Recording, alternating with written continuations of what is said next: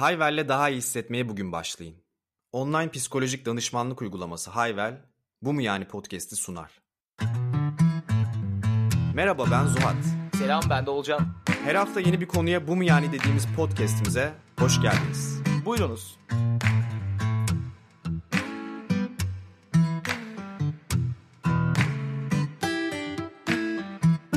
Selam millet. Yine biz. Bayağı bir bölümdür aslında hep böyle kıyısından köşesinden geçtiğimiz, yeri geldi yeri geldiğinde böyle 10 dakika falan bu konudan konuştuğumuz konuya artık yeni bir bölüm ayıralım dedik. Ee, ruh sağlığımız, bozulan ruh sağlığımız, olmayan, oldurmaya çalıştığımız ruh sağlığımız, depresyon, anksiyete ve bunun gibi bir sürü tatlı konu daha. Tatlı bir bölüm bizi bekliyor o zaman. Aynen. Öncesinde o zaman yine Patreoncuları sayalım. Aynen öyle. Aramıza yeni katılan Patreoncularımız, patronlarımız Erkut Yazıcı, Mert Aksoy, M Düzyol aramıza hoş geldiniz. Sende de şey oldu mu ya bölüme hazırlanırken? Abi of ya ben depresyondaymışım dedim mi? Yok kardeş demedim. Bu ara yakın dönemde çok böyle eşiğinde dolaşıp her seferinde kendimi diğer tarafına attım. Çok şükür düşmedim o bataklığa. Bundan sonra çok da düşmeyi planlamıyorum kardeş ya. Ama hayat, Hayat. neler gösterir bilemeyiz. Ya bu zaten mesela Covid belirtilerinde de böyle okuduğun zaman ben kesin Covid'im diyorsun ya. Var olan bütün hastalıklar için geçerli değil mi o? Evet abi. Dandik Sel'den okuduğun zaman da bunu şey var işte böyle bir sürü belirti var. Abi diyorsun ya tüh patlamışız falan diyorsun da. Öncelikle vereceğim bir tavsiye bu olabilir başlamadan. Google'a gidip işte depresyon bilmem ne yazdığınız zaman böyle abidik gubidik blog sitelerinde o kadar genel bilgiler var ki. Yani herhangi bir ya çok yediğiniz için uyuyamamanızı ertesi gün Aa, ben depresyondayım uyuyamadım da diyebilirsiniz. Ya daha bilinçli gitmenin daha profesyonel bir yardım almanın daha çok okumanın kesinlikle faydası var diyelim en başta. Aynen. Başlamadan şey demek lazım ya. Hani biz bu işin uzmanı değiliz. Öyle bir disclaimer verelim hemen. Evet. Hani bunlar profesyonel tavsiyeler değillerdir. Her şeyden önce doktorunuza gözükün falan. Aynen. Doktorunuza güvenin. Aslında bu bölümki konu biraz daha böyle çok depresyondan, anksiyeteden ziyade genel olarak ruh sağlığı. Yani özellikle ben bu kelimeyi seçtim. Çünkü gerçekten abi böyle bir şey var. Hani burada ruh derken böyle mistik bir şeyden bahsetmiyorum. Yani bir ruh sağlığımız var gerçekten ve bu fizyolojik sağlığımız neyse o kadar önemli yani. Aslında o kadar önemsememiz gereken ve o kadar açıkça konuşmamız gereken bir konuyken e, bundan çekiniyoruz veya utanıyoruz. İşte sen de denk gelmişsindir. Bunun okuduğumuz ya da izlediğimiz videolarda hep böyle karşımıza gelen bir kelime var. Stigma. Yani stigmayı da Türkçe'ye çevirmeye çalışınca utanç duyulacak bir şey gibi bir karşılığı var aslında. Yani bu yeni keşfedilen bir şey olduğu için belki ve geçmişte bunun böyle eşleniği işte delilik, çatlaklık, manyaklık olduğu için e, böyle ayıplanmış bir durumda. Ama bugünden sonra kimse ayıplayamayacak. Herkes ayağını denk alacak. Ya evet. Özellikle bizden bir önceki kuşan yani kendi ebeveynlerimiz bu X kuşağı falan bu konuya bizden çok çok daha kapalı bakıyorlar. Mesela, mesela kendi annemle atıyorum bu tarz bir şey konuştuğumda ya ben bir gideyim psikologla görüşeyim istiyorum 2-3 seans falan dediğinde böyle kadın şey oldu. Uzakta yaşıyorum ya hani hadi be o kadar mı kötü falan. Yok dedim yani kızım hani bir sürü şey değişiyor hayatımızda. Sanki böyle sağlam basmıyormuş gibi hissediyorum yere. Hani gideyim bir görüşeyim birkaç seans diye düşünüyorum falan. Ama yüzündeki ifade şeydi hani bu çocuğun bu eve cesedi geri gelecek falan. Öyle büyüttü bu çocuğu yani. da kaybettik. bu çocuk da olmadı hemen bir tane daha yapayım bari ikiliyim falan. Yani onlar çok çok daha bu konuya kapalı bakıyorlar. Bence bizim jenerasyonumuz bir tık daha böyle herhalde filmler, diziler, okuduğumuz şeyler falan sayesinde bir tık daha açığız ama yine çok açık değiliz yani. Ya ben psikoloğa gidiyorum demek sanki sadece böyle yakın bir arkadaşla söyleyebileceğim bir şey gibi. Biraz öyle aslında ya. ya bayağı öyle aslında. Geçen şeyi izliyordum, e, dinliyordum. Joe Rogan'ın bir bölümüne, Dun işte daha doğrusu birçok bölümüne Duncan Trussell diye bir herif var. Joe Rogan'ın yakın arkadaşı. O da komedyen podcast'i var falan.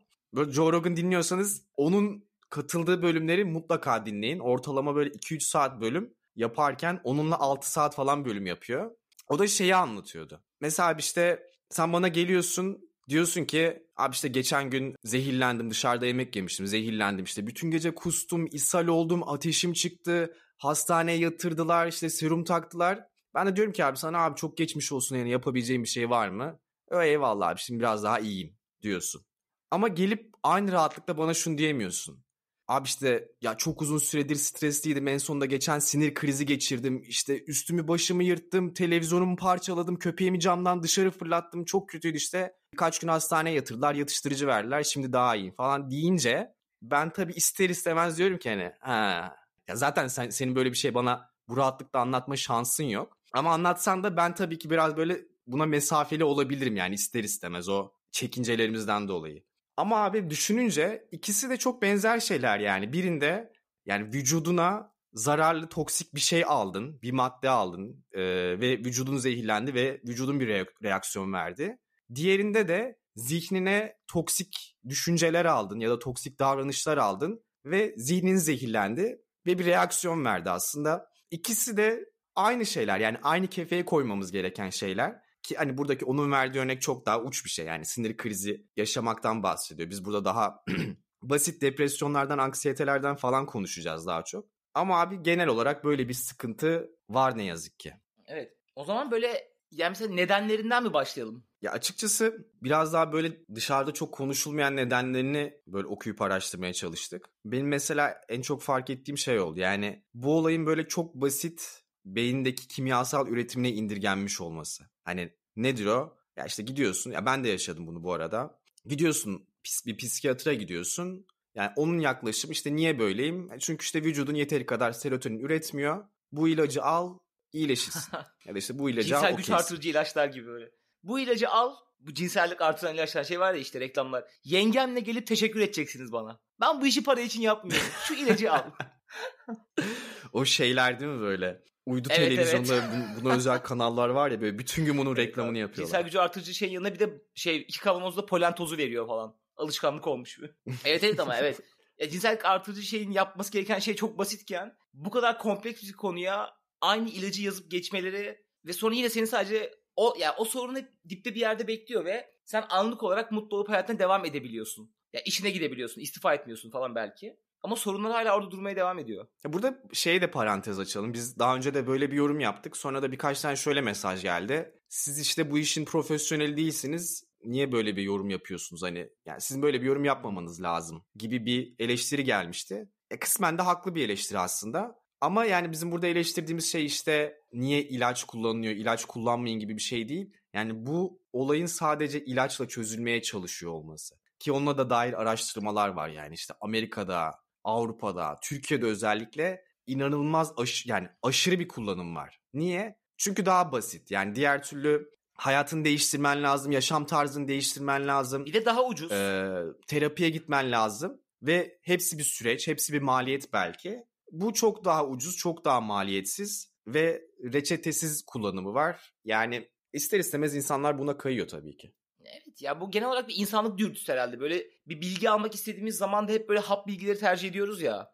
İşte bilmem ne hakkında 9 şey falan. Okey öğrendim bitti. Bu da Tabii öyle canım. dediğin gibi yani. Uzun uzun araştırıp bir şeyi çözmek yerine o senin günü devam ettirebiliyorsa onu tercih edersin. Daha mantıklı gibi geliyor ama değil tabii ki. Yani mesela bir tane TED Talk izlemiş bölüm hazırlanırken. Johan Hari diye bir adamın. Adam bayağı işte böyle izledin Evet, sen de onu. evet. Ben de o adamın yani zaten Kitap falan da yazmış. iki tane TED Talk'unu izlemiştim. Geçen bölümde de bağımlılık bölümünde de bahsetmiştim. Bir de Joe Rogan'la podcast'ini falan da dinledim. Evet. Çok iyi. Ya bu adam da bakarsınız siz de Johan Hari diye yazılıyor. Bütün hayatını buna adamış adam işte.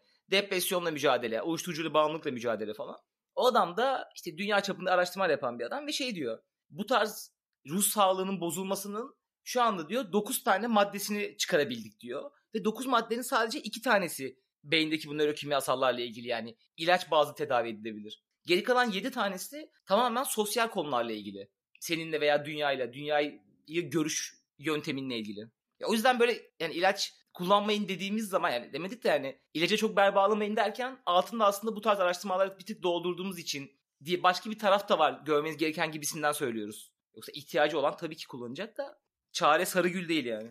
Ben de şeyi Stephen Ilardi diye bir adamın TED konuşmasını izledim. Konuşmanın başlığı da işte depresyon bir medeniyet hastalığıdır diye. Yani şeyi açıklamaya çalışıyor. Şu anki mevcut işte Y ve Z kuşağından 4 kuşak önceye gidince şey soru, sorusuna cevap olarak ömrünüzün bir noktasında herhangi bir işte mental hastalık geçirdiniz mi sorusuna işte %10 evet derken bugün itibariyle 18-29 yaş arasında bu rakam %25'e çıkmış ve bunu açıklamaya çalışıyor. Ve onun da oradaki tezi şuydu aslında. Yani sanayileşme ve şehirleşmeyle beraber işte giderek böyle kırsaldan şehre göçüyoruz ya. Ebeveynlerimiz göçmüş. O, onlar göçmemişse onların ebeveynleri geçmiş işte. Ve giderek böyle bir artan bir şehir hayatı var. Şehirler giderek kalabalıklaşıyor. Ve diyor bu daha önce geçmişte olmayan birçok hastalık yarattı diyor bu durum. obezite, diyabet, alerji, astım. Niye?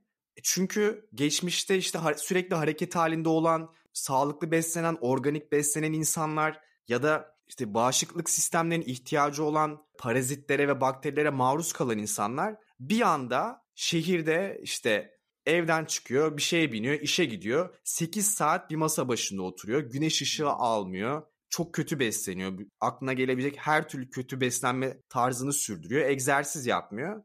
Ve bir anda geçmişte olmayan hastalıklar ortaya çıkıyor. Buna da işte medeniyetin yarattığı hastalıklar diyor. Ve aynı şekilde depresyon da aslında bunlardan biri yani bu hastalıklardan biri. Ve işte bunu da şu şekilde destekliyor. Siz hala işte modern yaşamayıp da daha böyle hala kabileler halinde yaşayan avcı toplayıcı toplumlara gidince yani daha böyle bizim insan doğamıza uygun bir şekilde yaşayan insanlara gidince bu hastalıkların hiçbiri yok neredeyse. Ve işte bir araştırma yapıyorlar işte bir Kaluli diye bir kabileye gidiyorlar. Ve yalnızca 2000 kişiden bir tanesi depresyon belirtileri gösteriyor. O zaman biraz daha sponsorumuz Hayvel App'ten bahsedelim. Nedir abi Hayvel App? Hayvel abi bildiğimiz psikolojik danışmanlığın online'a taşınmış hali. Cep telefonuna bir uygulama indiriyorsun. Sonra bu uygulamada sana bir test yapıyorlar ve o testin sonucuna göre sana en uygun uzman klinik psikologla eşleşiyorsun. Daha sonra da seanslarını yine cep telefonun üzerinden herhangi bir kliniğe gitmene gerek kalmadan evinin konforunda rahatça gerçekleştirebiliyorsun. Ayrıca Hayvel'deki psikologların hepsi yüksek lisanslarını yapmış ve süpervizyon almış insanlar ve bu süreçten hepsi geçiyor. Yani yeni mezun birisinin ilk konuştuğu insan olmayacaksınız. Bu da önemli benim için en azından. Zaten uygulama üzerinden bütün CV'sini görebiliyorsun. Ve en güzel tarafı da tabii ki de eğer Zuhat'la ben gibiyseniz yani bir seansa uzun bir seansa başlayıp abi ama her bir şey 400-500 lira sizi korkutuyorsa bu application'da fiyatlar çok çok daha ucuz. Bunun sebebi de gidip psikoloğunuzun Nişantaşı'ndaki 15 bin liralık ofisin kirasını ödemiyorsunuz. Girişlik asistanı ödemiyorsunuz. Sadece aldığınız hizmetin parasını ödüyorsunuz. Yani bu online'a dönmenin bir güzel tarafı da bu uygulama üzerinden çok basit bir arayüzü var. İster görüntülü konuşabiliyorsun, istersen psikoloğun uygun görürse mesajlaşarak da destek alabiliyorsun. Daha ne olsun? Daha ne olsun? O zaman bölümümüze geri dönüyoruz. Let's go. Evet evet abi. Ve şey yine bu podcastlerden yazılardan bir tanesinde şey vardı işte Amerika'daki insanlara araştırma yapıyorlar böyle geniş bir araştırma. Artık hiç kimseyle yakın değilim veya yakın hissettiğim hiç kimse yok sorusuna evet diyebilir misiniz diye. %39'u evet demiş. Artık yakın olduğum kimse yani rakam inanılmaz boyutlarda ve bunu da şöyle açıklıyorlar yani bizim hani bir tür olarak diğerlerinden en büyük avantajımız sosyalleşebilmemiz ya. Yani işte atıyorum gidip aslanlar 10 bin aslan bir arada yaşayamıyorlar ama biz 15 milyon insan İstanbul'da yaşayabiliyoruz. Ya bütün evrimimiz sosyalleşme ve topluluk üzerine. Ama artık yalnızlığın ya bu binlerce yıl süren evrimin tersine böyle 20 yılda büyük bir yalnızlaşmaya girince bu da mesela anksiyetenin böyle en büyük sorunlarından biri olduğunu söylüyorlar. Veya depresyonun, kaygı bozukluğu işte her neyse. E bu da bana çok mantıklı geldi yani çünkü yalnızız. Yani mesela ben kendimi yalnız olarak tanımlamam böyle bir şeyde. Ama işte çevremdeki insanlar da yalnız değildir diye düşünüyorum. Çünkü yani ben konuştuğum için sadece o kadarını biliyorum. Ama mesela bize bu podcast yaptıktan sonra bir yılda herhalde atıyorum bin kişi birebir yazmıştır. Ve çok fazla bu şeyin dile, dile geldiğini çok fazla duydum. Yazdıkları şeylerden. İşte bugüne kadar hiç konuşabileceğim biri olduğunu düşünmüyordum. Hayatımda hiçbir şey hiçbir zaman böyle şeyleri birileriyle konuşamadım. Falan yazan o kadar çok insan var ki o yüzden bize şey diyebiliyoruz. Abi evet ya yani gerçekten de kendin olarak birileriyle iletişim kurmak ta zorlanan çok fazla insan var dışarıda. Bunda çok mantıklı bir sürü açıklaması olabilir. Yalnızlık kavramını şöyle güncellemek gerekiyor hep tek başına olmaktan ibaret değil aslında. Yani kalabalıklar içinde de yalnız olabilirsin. Çok sosyal bir insan olup da yalnız olabilirsin. Ben de böyle o senin az evvel söylediğin işte %39 rakamından önce böyle düşünmüştüm. Hani şeyi düşündüm ya gerçekten etrafımda yakın ne kadar insan kaldı? Hani tabii ki de çıkıp kahve içebileceğim, bir şeyler içebileceğim, sohbet edebileceğim çok fazla insan var.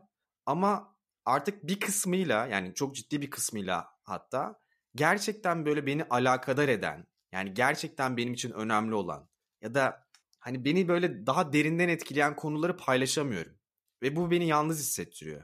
Yani çünkü ya eyvallah bir araya geliriz, güleriz, eğleniriz, sohbet ederiz, içeriz. Tabii ki de bunlar da ihtiyaç. Ama bir noktada şu da bir ihtiyaç. Yani benim cidden bir derdim varsa başkasına anlatabilmek ve onun bu derdi anlaması da bir ihtiyaç. Ve buna sahip olamadığımızda yalnızlaşmaya başlıyoruz. Yani birçok arkadaşın olabilir ama çok yalnız olabilirsin. Yani ki zaten genelde çok fazla arkadaşla biraz arkadaşlıkların yüzeyselleşmesi ve beraberinde yalnızlığı getiriyor yani. Çok arkadaş hiç arkadaşa Evet. geliyor aslında.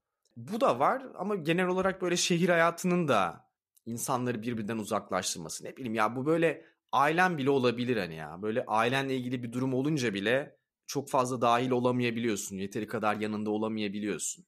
Ya da ne bileyim bir derdin var ve belki gerçekten seni dinleyecek, seni anlayacak bir arkadaşın var. Ama sen çok yoğunsun, onun çok yoğun olduğunu biliyorsun, çok kendi dertleri olduğunu biliyorsun. Hani diyorsun ki ya işte bir de çocuğu kendi dertlerimle uğraştırmayayım, kafasını şişirmeyeyim. Zaten bir tane günü var.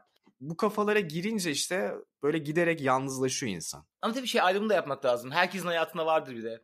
Drama queenler. Mesela sen gelip bir şey anlattığın zaman atıyorum ben dinlerim. Çünkü sen zaten gelip haftada 3 kere sorun anlatan bir insan değilsin. Ama bu karşı tarafta yani dinleyen tarafında da böyle aşırı sömürüye açık bir şey. Yani ben bu dükkanda falan böyle kafeste gibi durduğum zamanlardan çok iyi biliyorum. Haftanın 7 gününün böyle 5 gün farklı bir sorunu var mesela bir insanın. E ben de ilk başta böyle dinleyip yorum yapmak gafletinde bulunmuşum. Bunun huyu olduğunu bilmeden. Bir yerden sonra sen de şey olur, tepkisel olarak şey yaklaşıyorsun. Mesela biri bir şey anlattığı zaman çok yakın değilsen o insanla, değerli bir arkadaşlığın veya bir ilişkin yoksa ben şey yaptığım falan çok iyi biliyorum. Ah be abi hani ya bana ne bunlardan? Dediğini de ben çok fazla biliyorum içinden. Çünkü bilmiyorum abi insanlar seviyor dert anlatmayı veya bu şekilde var olmayı, onun hakkında konuşulmasını istiyor. Gibi gibi gibi yani. Ya o da farklı bir boyut abi. O da gerçekten dediğin gibi yani. O şekilde var oluyor bazı insanlar. Yani böyle şikayet ettikçe, dert yandıkça var oluyor. Hani o şekilde bir varoluş tarzı benimsemiş. Ama bir tık da aslında hani az evvel dediğimin böyle biraz tersi olarak da ya tabii ki de böyle işte belli problemlerini arkadaşlarına beraber çözebilirsin ama bunu böyle tamamen arkadaşlarına da yıkmamak gerekiyor ya da tamamen çevrendekileri de yıkmamak gerekiyor. Orada biraz daha imkanın varsa artık böyle profesyonel terapiye falan gitmen gerekiyor. Evet, evet. Ben bugüne kadar hiç demediysem herhalde 20 kişiye falan şey demişimdir. Abi bence git birileriyle görüşmeye başla. Çok net söylemişimdir. Beni rahat bırak. Ya beni rahat bıraktan da ziyade ya belli ki bir sorunum var ve gelip bana anlatmaya başladıysan sen de bu kadar yakın bile değilken büyük ihtimalle 50 kişiye falan anlattım bunu. Hepsinden böyle hazır bilgiler, hazır bir yol haritası bekliyorsun. Ya bir de üstüne 50 insana soruyorsun. 50 insan sana 30 farklı çözüm önerisi verse e zaten fucked up yani bittin. Hangi birini uygulayacaksın yani hangi yola patikaya çıkacaksın? O yüzden gidip işi bu olan bir insanla görüş. Bir kişiden tavsiye al. En azından bir yolda ilerleyebilirsin. Bir şeylerden vazgeçip bir tercih yapabilirsin. Ya evet. Ya bir de çok derin bir şeyse hani sen de o topun altına girmek de istemeyebilirsin Evet. yani. Hani ne bileyim mesela intihara meyilli bir insansa ya o kadar böyle uç örnek olmasına da gerek yok ama hani ciddi bir sorunu varsa çünkü orada senin söyleyeceğin yanlış bir şey de onun durumunun iyice kötüleşmesine de sebep olabilir. Yani bu karşı tarafı da öyle bir töhmet altında da bırakmamak lazım. Ama abi hani işin böyle şey boyutuna bakınca, psikolojik boyutuna bakınca belli başlı şeyler var bunu tetikleyen. En yaygın tetikleyen şeylerden biri işinde kontrol sahibi olamamak. Evet. Yani bu çok temel bir e, insanın böyle özerklik ihtiyacı. Yani böyle en temel psikolojik ihtiyaçlardan biri. Hani kendi hayatını, kendi kaderini kendi şekillen kendi şekillendirdiğini hissetmek ve böyle bundan yoksun kalmak ki birçoğumuz yoksun kalıyoruz ister istemez işte. Daha böyle kurumsal işler, işlere yönlenince çok büyük bir depresyona sebep oluyor ister istemez. Ya düşünsene senin yaptığın işi sen o gün gitsen ertesi gün biri devam edebiliyor. Ya da bundan 5 sene sonra bir yapay zeka programı senin yaptığın işi çok rahat yapabilecek. Yani bir insan olarak hiçbir şey katmamış oluyorsun baktığın zaman. Bireysel olarak bir insan olarak kendi karakterinle, yaşadıkların, fikirlerin, hislerinle sadece söylenen şeyi yapıyorsun. Yapmazsan kovuluyorsun başkası yapıyor. Dün biraz Jung okudum. O da şey diyor. Ya işte bu modern şehirlerin, büyük kentlerin yani çok böyle büyük bir önemsizlik hissiyatı tetiklediğini söylüyor. Onu da şöyle diyor. Yani zaten bir etrafında ne kadar çok insan varsa kendini o kadar önemsiz görmeye başlıyorsun. İki de böyle bir tek düzelik olunca yapılan işte yani oradaki tek düzelikten kasıt işte senin az evvel dediğin hani bu işi yarın ben çıksam yapabilecek bin kişi var hissiyatına kapılınca kendini artık böyle tamamen önemsiz hissetmeye başlıyorsun. Jung da bunu şey diyor. Yani bu hissiyatın bilinçaltında telafisi olarak şöyle bir şey doğmaya başlıyor. Güce karşı bir açlık. Yani kendini önemli hissetmeye ihtiyacı ve bu böyle güç açlığı olarak hissi kendini gösteriyor. Birçok insanın böyle ideolojilere, tarikatlara ya da büyük hareketlere katılmasının sebebi aslında o kendi önemsizliklerini daha kalabalık ve daha güçlü bir organizasyonun parçası olarak telafi etmek istemeleri diyor. Hı hı. Oradan böyle konuyu şeye bağlıyor işte totaliter rejimlere falan bağlıyor. Oraya girmiyorum ama düşününce de abi şey çok mantıklı geldi bana. Yani hepimizde böyle bir istek var ve mutsuzluğumuzun aslında bir sebebi ona erişememek. Yani o arzuladığımız güce ya da işte önemli biri olma ideasına erişemediğimiz için hayal kırıklığına düşüyoruz ve bu da mesela birçok depresyon, anksiyete yani aklına gelebilecek her şeyi tetikliyor. Yani şöyle düşünmek gerekiyor ya da hani ne bileyim köyde yaşayan bir insan sanki abi işte ben niye e, büyük bir insan olamadım, güçlü bir adam olamadım diye kendi kendini şehirde yaşayan bir insan kadar yemez gibi geliyor. Hani buna dair bir araştırmam yok ama bence öyledir gibi. Büyük ihtimalle öyledir daha doğrusu. Ben bir 6 ay önce köye gittim. Evet kardeşim öyle bir şey yok. Ben köye gittim Miyallıç'a, Aylan Mağlıç'a. Miyallıç'ta 10 kişiye sordum. 10 kişiye sordum. 10, 10 tane aynı cevabı aldım. Hiç kimsenin kardeşim şey yok. Varoluşsal bir sancısı yok oralarda yani. Ya bu arada buna tabii ki bu konuya girmişken sosyal medyada bok atmadan geçemeyeceğiz. Çünkü yani aslında köydeki adam bile bu varoluşsal sancılara girebilir. E çünkü eskiden görmüyordun. Orada kendi hayatında mutlusun. Dış dünyayla çok büyük bir bağlantın yok şehirdeki büyük hayatlarla. İşte kazanılan paralarla, daha güzel kadınlarla. Neyi istiyorsan artık bir insan olarak. Daha güzel erkekler de olabilir. Hemen seksizm yapmayın bana. Manyak ettim kendim artık ya. Sürekli böyle düzel, yazınla falan konuşurken sürekli kendimi düzeltiyorum. Bir şey diyorum. Seksist ya, olma, seksist olma, evet, seksist evet, olma. Şey yapıyorum sürekli böyle, böyle evet. kafanda böyle bir ses var. Ya modern bir kadın olduğu için böyle bir şey söyledim diyorum mesela hani. Hemen yanlış anlaşılır mı acaba falan diye. Ya neyse abi artık büyük şehirde yaşamasan da Instagram'da sürekli senden daha iyi, daha mutlu, daha başarılı insanlar olduğu için zaten çok rahatlıkla bu senin bahsettiğin modern çağ sorunları tetikleniyor. Yani kas yapıyorsun, giriyorsun bir bakıyorsun böyle keşfette büyük o zaman kaslı insanlar falan düşüyordur. Diyorsun ki abi ya şu vücudu nasıl yapacağım veya araba için veya bambaşka bir şey için. Artık o kıyaslama şu anda en hat safhada.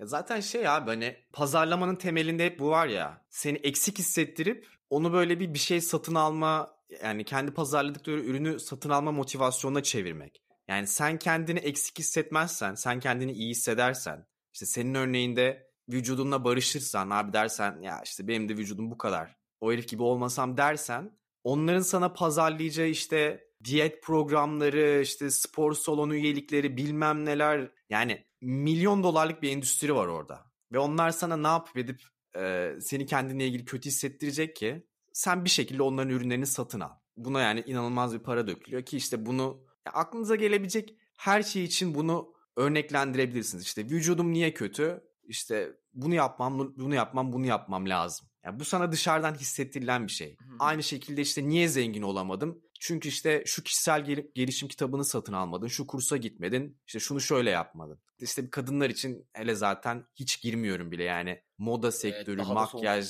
onların durumu iyice korkunç durumda. Ve tabii ki abi böyle bir yani böyle bir şeyin içinde kalıp da iyi hissedemezsin. Ya mesela bunu şeye benzetiyorlar. O örnek benim çok hoşuma gitti.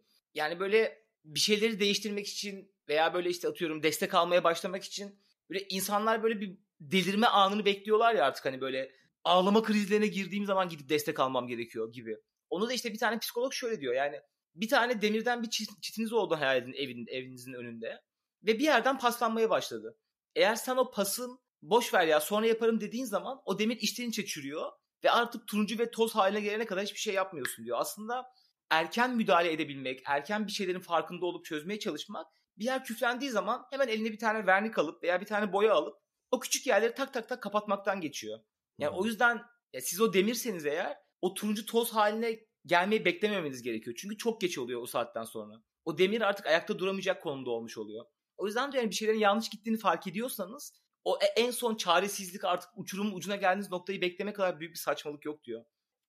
Ya ya da kaçınılmaz bir şekilde beklediysen ve böyle artık bir noktada ağır bir depresyona ya da işte bir bilmiyorum hani böyle bir sinirlerinin boşaldığı bir ana. O noktaya geldiyse hayatında bence onu da böyle biraz optimist bir yerden bakmak lazım. Yani işte Jung da şey diyor hani ben diyor nevrozlara diğer insanlar kadar pesimist bakmıyorum. Ya bu aslında senin zihninin kendi kendini tedavi etmeye çalışması. Sana sürekli mesajlar gönderiyor. Bak yapma, bunu yapma, bu şekilde devam etme diye. Hı hı. Ve sen inatla dinlemiyorsun onu. En sonunda sana aslında şey diyor. Yani okey tamam hani yapmıyor musun arkadaşım? Seni diyor komple diyor mahvedeceğim diyor. Yani hani bütün hayatını alt üst ediyorum diyor.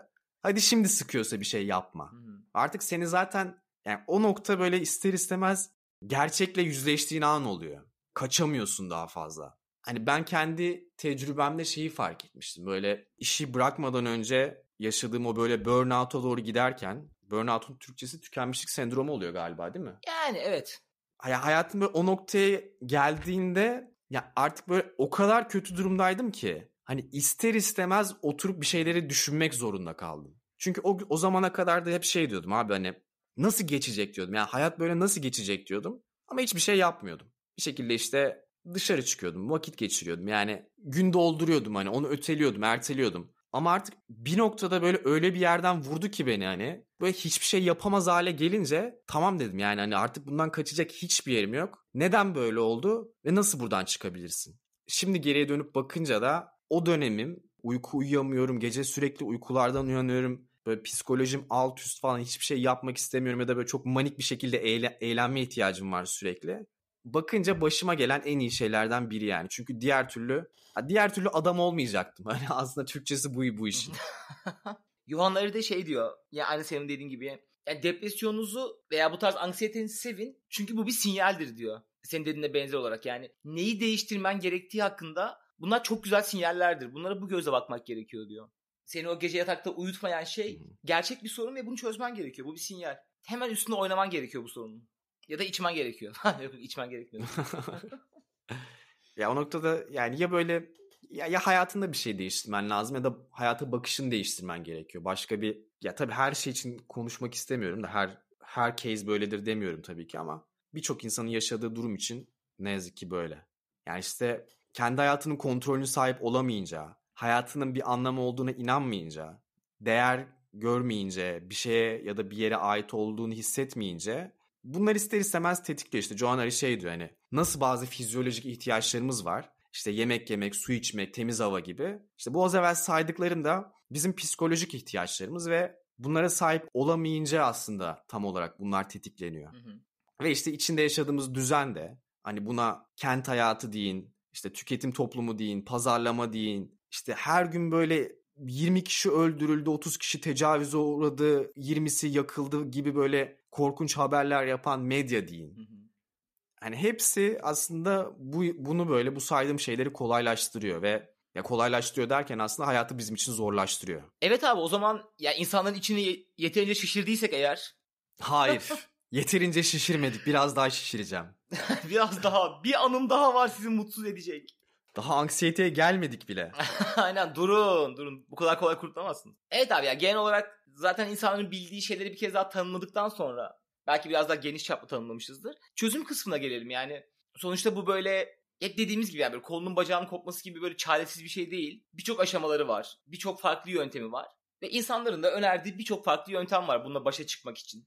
Ya mesela benim bunlardan en çok hoşuma giden bu kesinlikle şey kısmı var ya bunu işte doğadan çok kopmuş olmamız.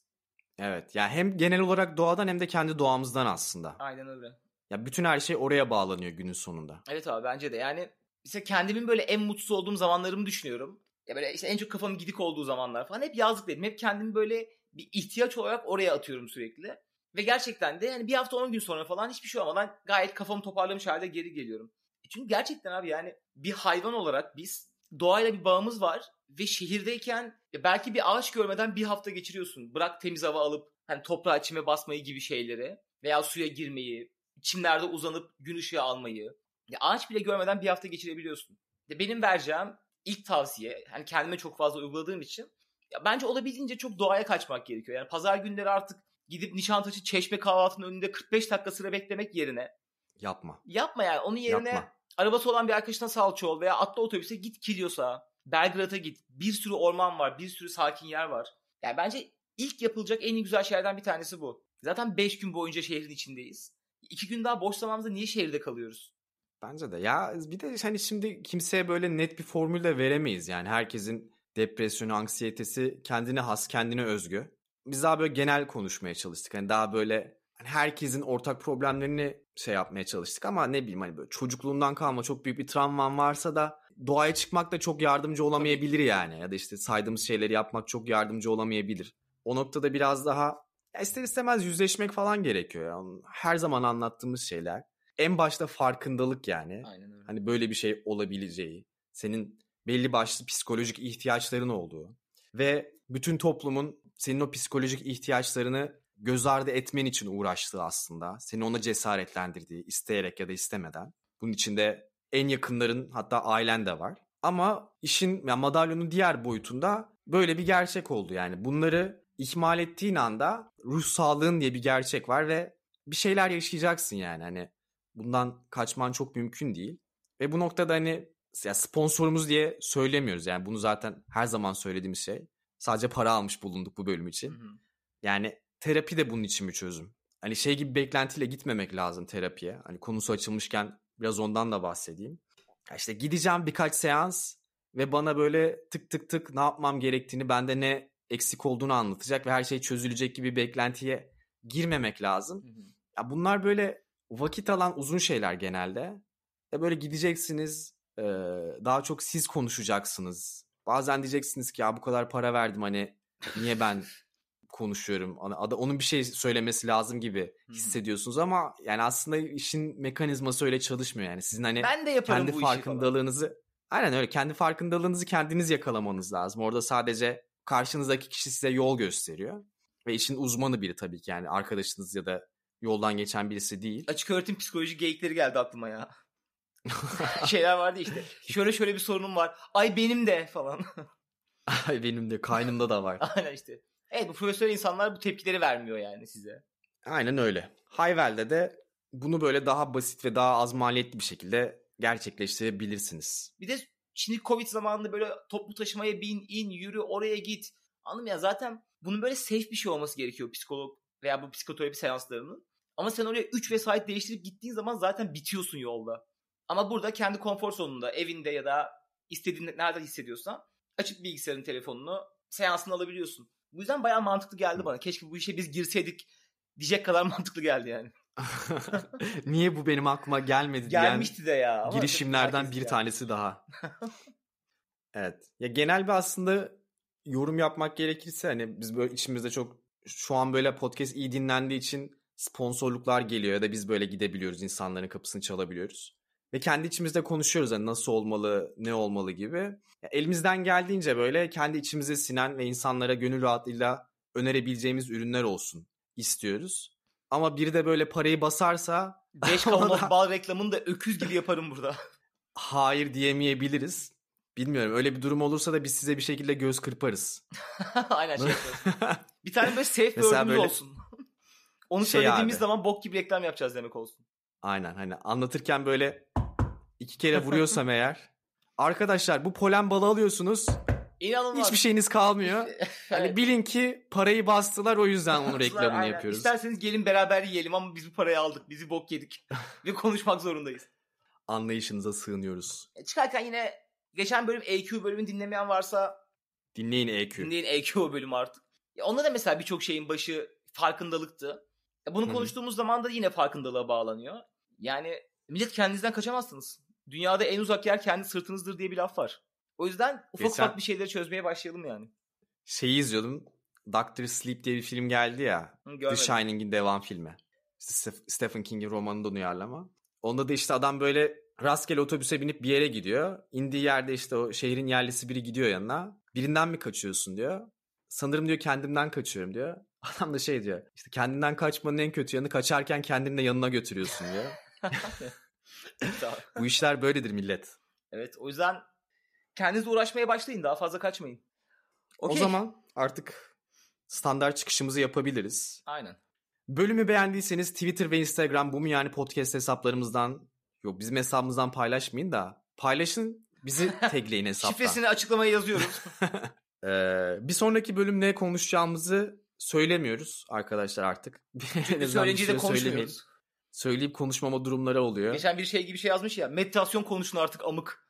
Sonraki bölümde meditasyon konuşacağız deyip konuşmuyoruz ya.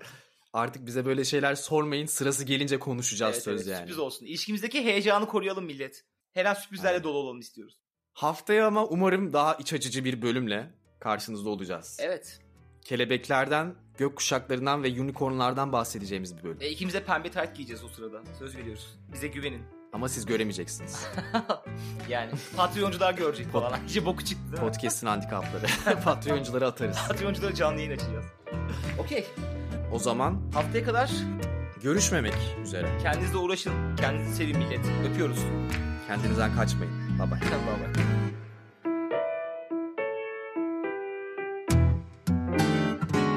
Online psikolojik danışmanlık uygulaması Hayvel, bu mu yani podcast'i sundu.